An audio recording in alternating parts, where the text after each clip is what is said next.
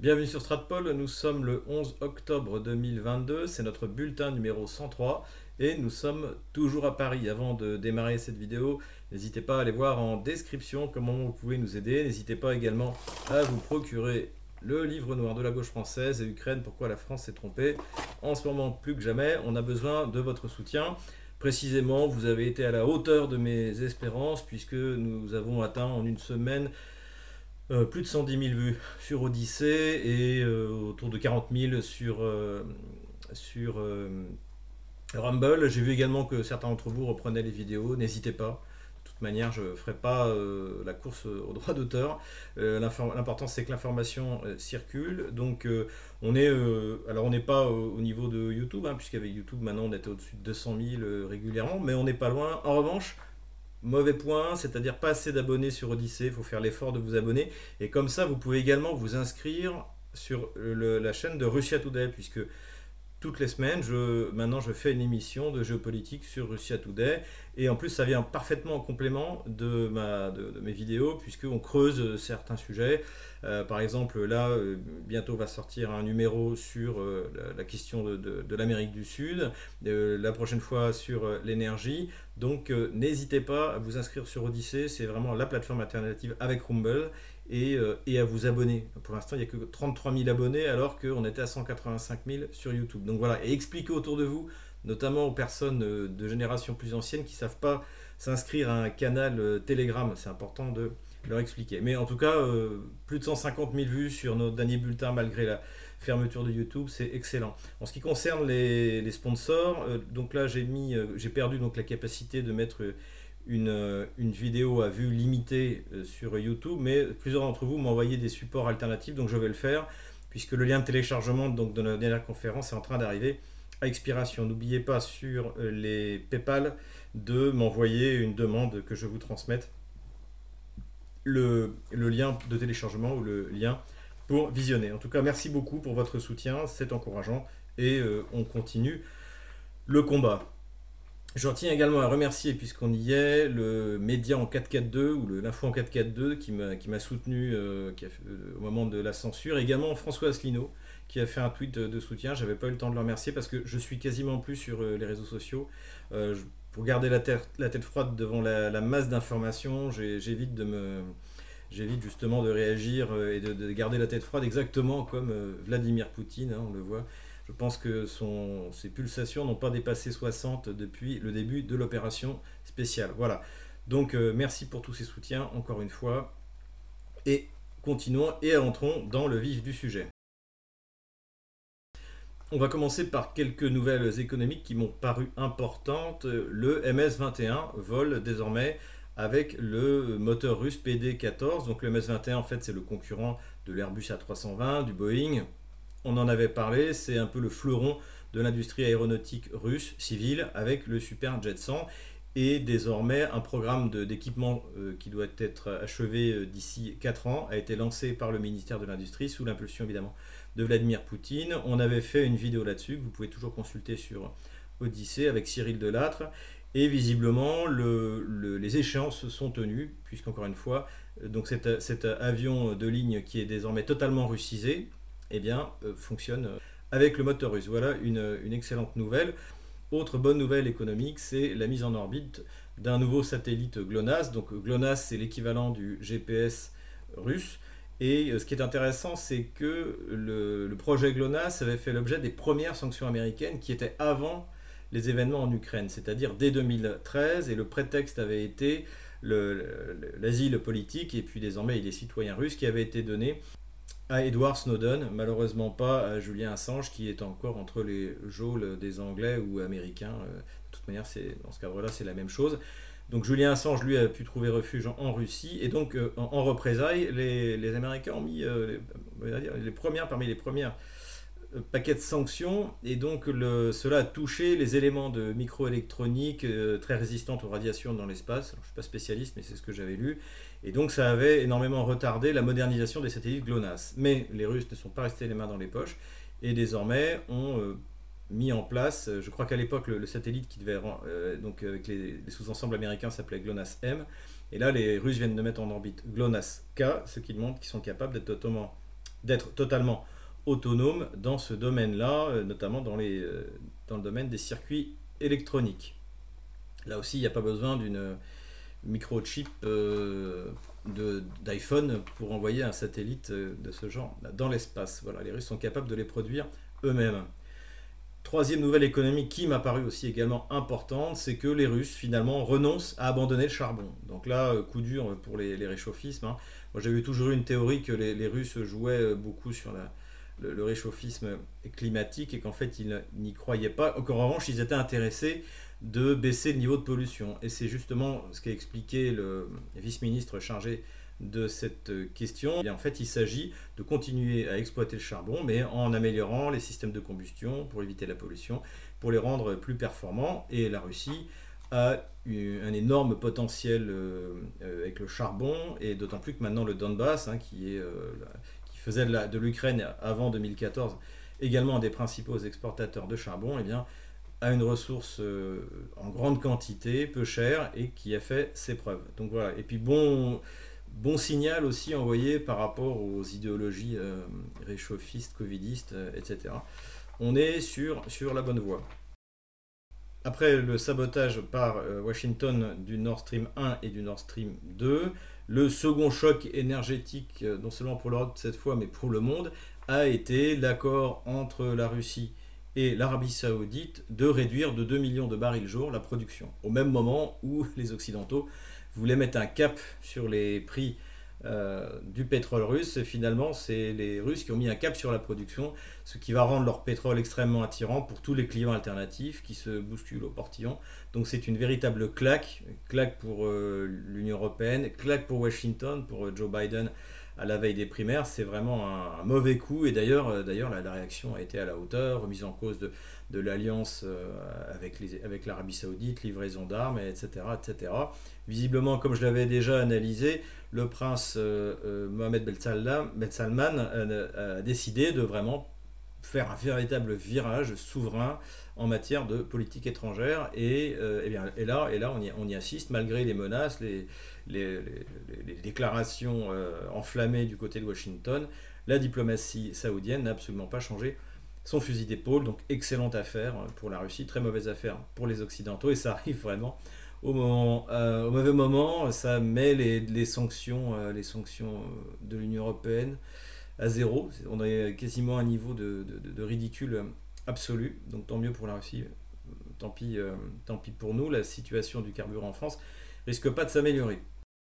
À côté de ça, Vladimir Poutine vient de recevoir le euh, président, je, pense que c'est un président, euh, Mohamed Ben Zayed, je crois, des Émirats arabes unis, et euh, ils ont évoqué l'accroissement du commerce entre, entre les deux pays, le fait qu'il y ait de plus en plus de gens qui vont visiter les Émirats arabes unis, que c'est désormais d'ailleurs une, une, destination alternative hein, au, tourisme russe qui est maintenant devenu compliqué euh, en, Europe. Et donc, euh, donc là aussi, en fait, euh, la Russie, pas du tout isolée, en fait, isolée de l'Occident, mais on s'aperçoit que c'est l'Occident qui est isolé du reste du monde. Donc, belle phase diplomatique russe.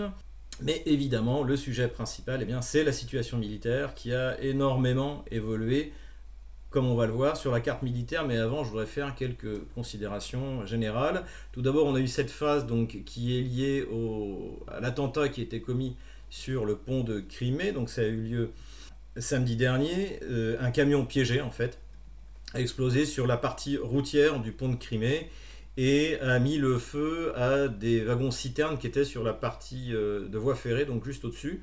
Donc ça a été assez impressionnant, mais en fait, ce n'est pas si grave que ça. D'ailleurs, on a eu encore un moment, un beau moment d'Ukrainerie, c'est-à-dire que l'un des principaux conseillers euh, de Zelensky, qui s'appelle Mikhailo Podoliuk, quelque chose comme ça, euh, a immédiatement revendiqué en disant que tout ce qui était illégal, c'est-à-dire le pont de Crimée, devait être détruit. C'est évidemment euh, crise de joie euh, filmée partout, la population ukrainienne, voilà.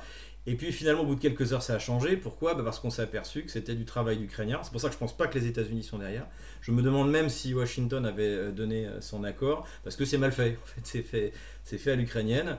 Et le, les voies, la voie ferrée a refonctionné au bout de 9 heures. Et là, d'ici, je crois, la fin de la semaine, tout recommencera à fonctionner. Et ça a servi, et bien sûr, de prétexte à la Russie pour commencer un bombardement massif, cette fois pour de vrai, hein, contrairement à ce qui s'était passé il y, a, un mois, on avait dit les choses sérieuses vont commencer, vous souvenez de cette vidéo. Euh, finalement, il y a eu une réponse assez brutale à l'offensive ukrainienne, mais de, de, courte durée. Là, on est parti pour déjà au moins 48 heures de bombardement des infrastructures. Et euh, je pense que tout cela a été planifié. Je ne pense pas que ce soit lié à euh, cet attentat sur le, pont de Crimée. Je pense que ça fait partie de la préparation de l'offensive russe, hein, dont euh, tout, le monde parle, y compris côté ukrainien. si vous allez sur les canaux ukrainiens, ils redoutent cette offensive que préparent les Russes, qui devrait avoir lieu, je ne sais pas trop quand. idéalement, c'est quand, encore une fois, je l'ai dit, le, sol se durcit, parce que là, il commence vraiment à pleuvoir euh, dans la région est de l'Ukraine, donc les terrains vont devenir très difficilement praticables. Et à part le combat en localité, le, déploiement de chars est quand même assez euh, difficile. En tout cas, ce qui est clair, c'est un coup très dur qui va être porté, qui va remettre en cause des tas de choses, notamment l'approvisionnement en munitions et en matériel de l'armée ukrainienne, qui est maintenant sur trois fronts, le front de Kherson, le front de Zaporozhye et on va dire le, front de l'Est, hein, sur le Donbass, au nord et au sud de la rivière euh, Seversk, et donc qui est un front étiré puisque l'Ukraine ne produit pas de munitions, ne produit pas de matériel, donc tout vient de Pologne et de Roumanie. Et là, en fait, euh, on assiste, bien évidemment, comme on a déjà vu euh, plusieurs fois, pénurie de carburant, l'électricité, donc qui alimente essentiellement le réseau électrique ukrainien, est touchée à peu près partout, et, et même quand c'est réparé, c'est détruit quasiment immédiatement, puisque la Russie cible les infrastructures critiques énergétiques et les infrastructures ferroviaires. Euh, et pour l'instant, les ponts, les grands ponts notamment, n'ont pas été touchés. Mais là, c'est évidemment euh, quelque chose d'impressionnant contre lequel l'Ukraine ne peut rien faire. La DCA ukrainienne, hein, qui euh, est, totalement, est totalement dépassée. Alors les Allemands viennent de livrer, je crois, quatre systèmes qui ne serviront à rien devant la masse de missiles qui, qui, sont tirés par les Russes, et même les systèmes que pourraient envoyer les Américains n'arriveront vraisemblablement pas à temps, et ce qui prouve d'ailleurs que la Russie a notamment une des missions accomplies de démilitarisation. L'Ukraine n'a plus de système coordonné de défense antiaérien.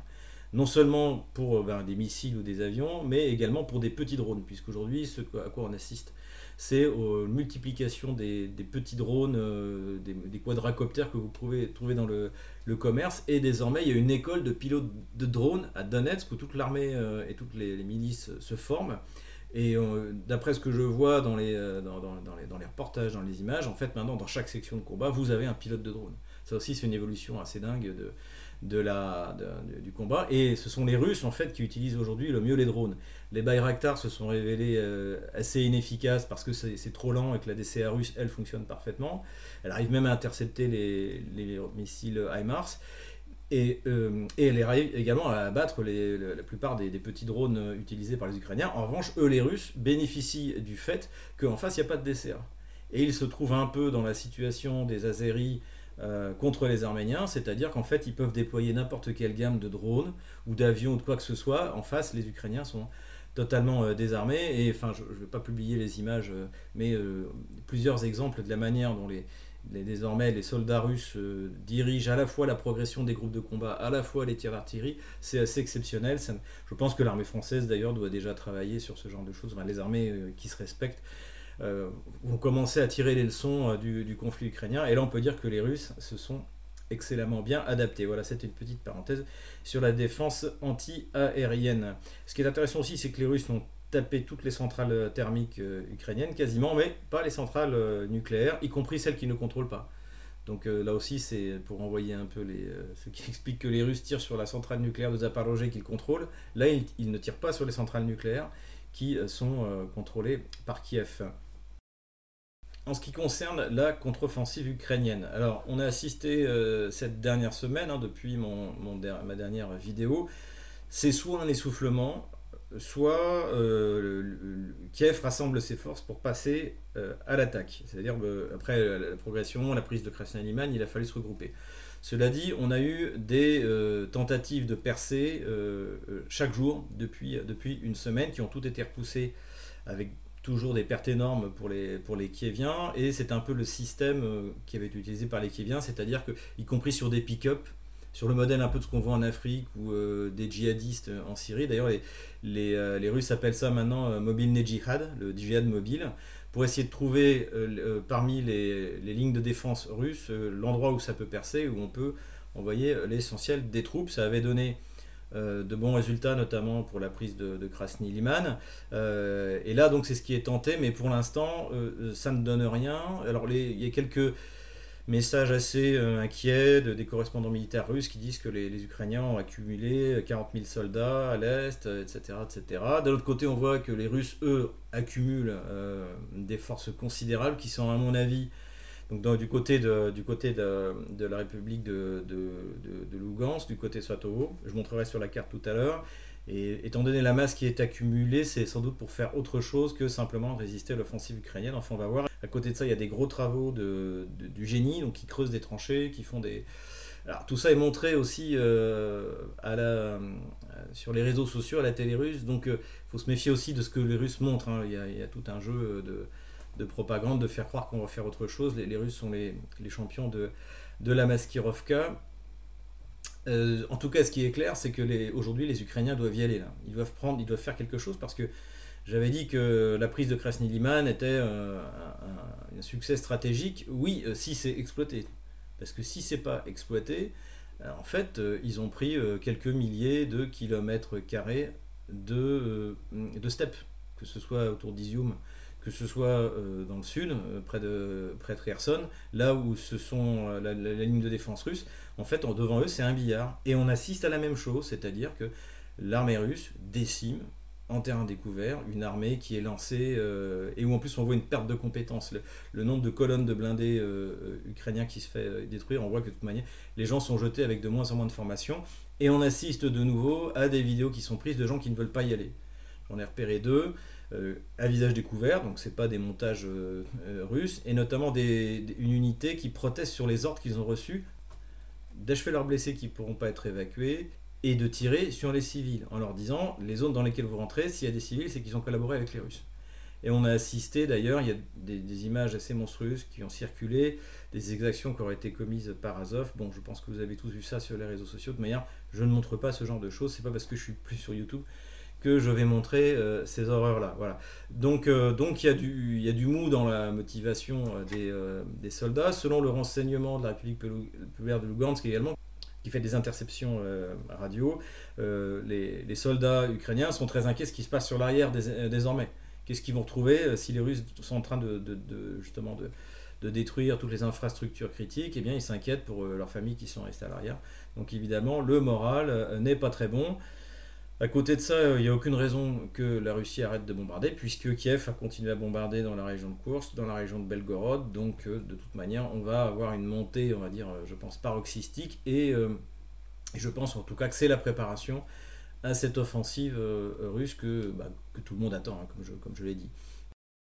Ce qui est aussi intéressant, c'est que le temps joue désormais pour la Russie, pour des raisons climatiques, hein, je l'ai expliqué, ça va devenir de plus en plus difficile à Kiev de lancer une offensive. Donc euh, une fois que la, séance des pluies aura vraiment commencé, eh bien, la Russie va avoir encore quelques semaines avant que le, sol, se solidifie pour elle lancer sa contre-attaque. Et d'ici là, elle aura fini la formation euh, des réservistes, donc euh, qui sont, bah, qui sont déjà d'ailleurs à, peu près 4 semaines de formation. En fin octobre, début novembre, les 300 000 hommes auront été globalement formés et pourront, encore une fois, être, tenir le front pendant que la Russie va dégager 150, je ne sais pas combien, 200 000 euh, hommes pour, euh, pour repartir à l'assaut.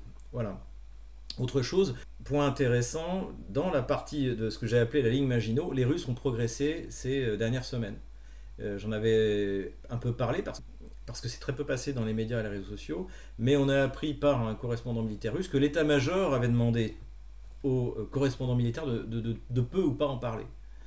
Euh, et, donc désormais on peut en parler. Et en fait il s'avère que vous le verrez sur la carte militaire, les Russes ont, avancé très sérieusement euh, donc sur, sur l'ensemble de cette ligne Maginot. Et la question c'est pourquoi est-ce que les correspondants militaires ne doivent pas en parler? Alors je vous soumets la question, mais moi j'ai deux hypothèses. La première hypothèse c'est que Zelensky réagit sur ce dont, parle, ce dont on parle sur les chaînes de télé occidentales, russes ou, euh, ou ukrainiennes. Et le fait de ne pas parler de cette progression-là. Alors l'état-major ukrainien on a, parlé, hein. moi je lis tous les jours les rapports de l'état-major ukrainien, il en a parlé.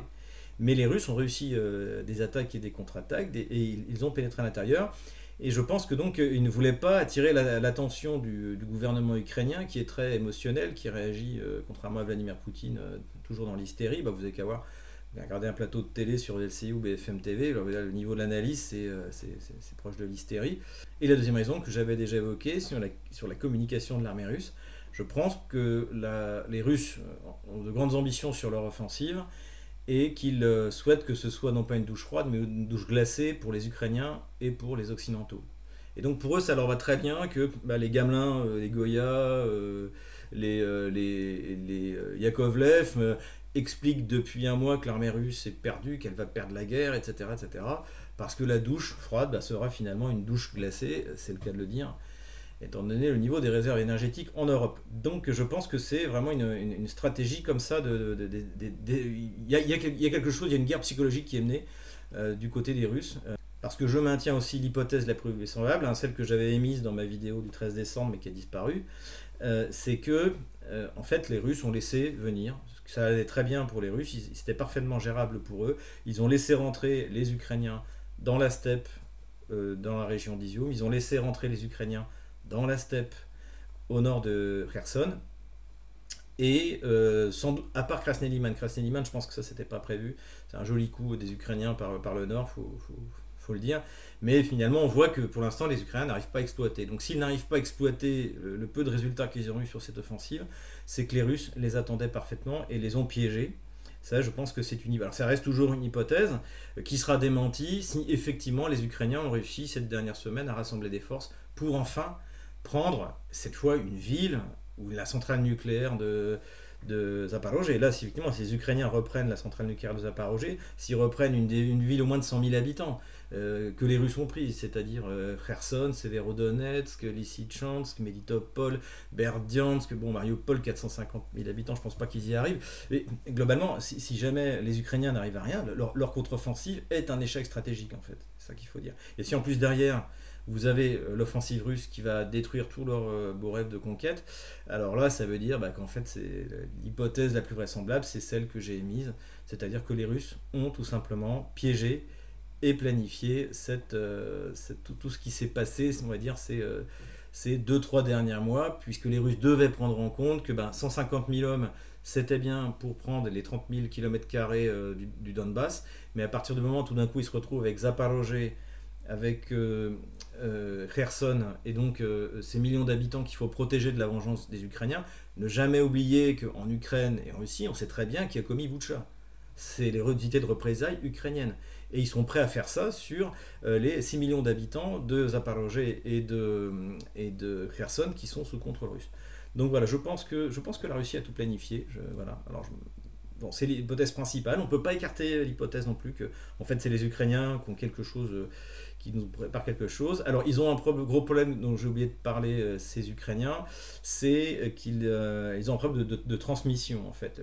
Comme je l'avais dit dans les vidéos d'avant la crise, euh, la Russie est très bonne en brouillage. Mais euh, cette euh, capacité de brouillage a été mise à mal par le système d'Elon Musk, Starlink, qui a permis non seulement ben, aux, aux Azovtsé de, de faire des vidéos quand ils étaient dans les souterrains d'Azovstal et, et, les envoyer dans le monde entier, mais également de communiquer. Et la grande force de, l'armée ukrainienne, qui est aujourd'hui très légère, hein, j'ai dit pick-up, BMP1, ça, fait ça doit faire 13 tonnes, hein, BMP1, je pense.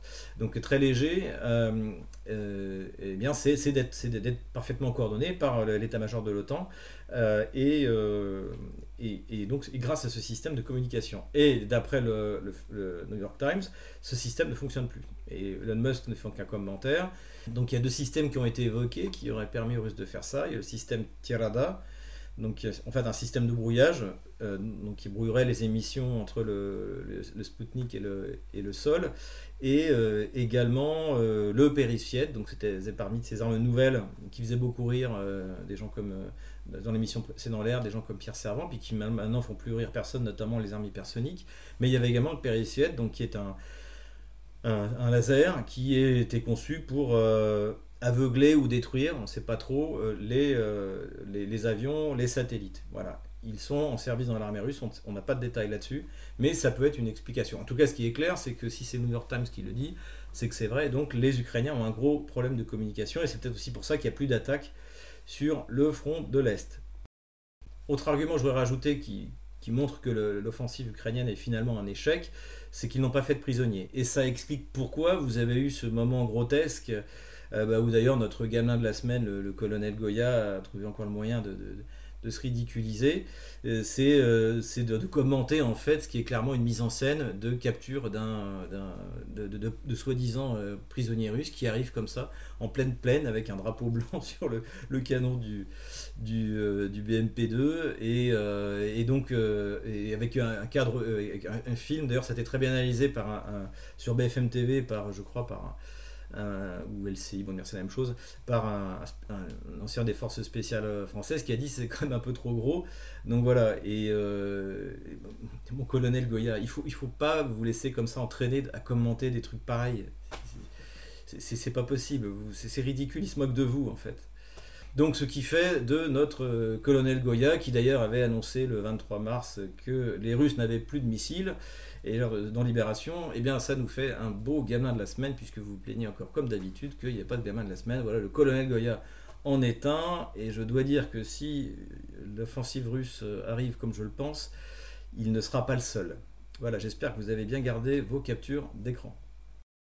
Dernier point avant de passer sur la carte militaire c'est la montée en tension à la frontière nord de l'Ukraine, c'est-à-dire à la Biélorussie, où euh, les, Russes et les Biélorusses viennent d'annoncer qu'ils avaient mis, ils mettaient un groupe militaire en commun et où euh, le président Loukachenko a commencé à être extrêmement menaçant vers ce qui visiblement euh, sont des tentatives d'intrusion de la part de Kiev. Et ça, ça rend de toute manière service à, la Russie, puisque désormais bah, Kiev craint une, une, attaque de la Biélorussie. Donc ils ont tout miné, ils ont fait sauter tous les ponts. Mais quoi qu'il arrive, ils sont obligés de manière des troupes, autant de troupes qui ne seront pas sur les euh, trois autres fronts euh, contre la Russie. Donc là aussi, euh, de toute manière, ce qui est clair, c'est que ce que j'avais dit depuis le début, les Russes nous feront un truc né standard, né, de pas standard. Et, je pense que ça va être intéressant. En tout cas, ce qui est clair, c'est que cette dernière semaine est, est sans doute décisive et tous les événements économiques, diplomatiques et militaires, pour l'instant, joue en faveur de la Russie. Voilà, en attendant, direction la carte militaire. Et nous revoilà sur notre carte. Petit rappel, la ligne jaune est la ligne de la semaine dernière et la ligne rouge est la ligne actuelle telle que je l'estime. Je rappelle également que je parle désormais de troupes otano-kieviennes, hein, puisque la, part de l'OTAN est de plus en plus importante et que la direction des opérations en fait entre les mains de l'OTAN c'est un combat entre la Russie et l'OTAN. Et d'ailleurs, c'est ce qu'a reconnu Stoltenberg, le secrétaire général de l'organisation, puisqu'il a déclaré qu'une défaite de l'Ukraine face à la Russie serait une défaite, euh, notre défaite à nous, hein, c'est-à-dire nous, euh, les membres de l'OTAN. Donc voilà, c'est une guerre en fait contre la Russie et menée par l'OTAN. Quelle est la situation sur le front? On va commencer directement par le sud. Donc j'avais parlé de la percée ukrainienne euh, vers euh, euh, Novaya Krakhovka ici, donc, et la ligne de front été stabilisée par la Russie ici. Comme je viens de le dire, en fait, les Ukrainiens ont pris encore un morceau de steppe, 30 km de steppe en profondeur, sur lequel ils se font détruire. Toutes les tentatives qui sont quasi quotidiennes ukrainiennes d'essayer de percer vers Kherson ou Novaya Kharkovka ont pour l'instant échoué. Et donc aujourd'hui, le front est stabilisé. Deuxième front, celui de Zaporozhye. Donc je dirais que c'est un des plus importants pour euh, Kiev puisque ça permettrait de s'emparer de, la centrale nucléaire d'Energodar et euh, d'essayer de reprendre Melitopol, qui est donc une ville de 150 000 habitants, qui est la capitale régionale actuelle tant que les Russes n'auront pas libéré Zaporozhye. Euh, il y a eu une accumulation de forces, mais pour l'instant, aucune tentative n'a réussi à percer où que ce soit sur la ligne de front, à voir dans les semaines qui viennent. Ici, ce qui est intéressant, c'est que euh, les forces de la République populaire de Donetsk progressent, euh, notamment dans la région d'Ougledar. Alors, je ne sais pas exactement où, mais ça a été annoncé par Denis Pouchiline. Cela dit, comme je l'ai dit, pour l'instant, l'état-major russe reste extrêmement discret. Ce qu'on sait en revanche, et ça, ça a été confirmé, c'est que les Russes ont continué à percer la ligne Maginot, donc ils, ils avaient pris Pesky et désormais ils ont pris le village de Pervomaïsk et ils continuent à avancer.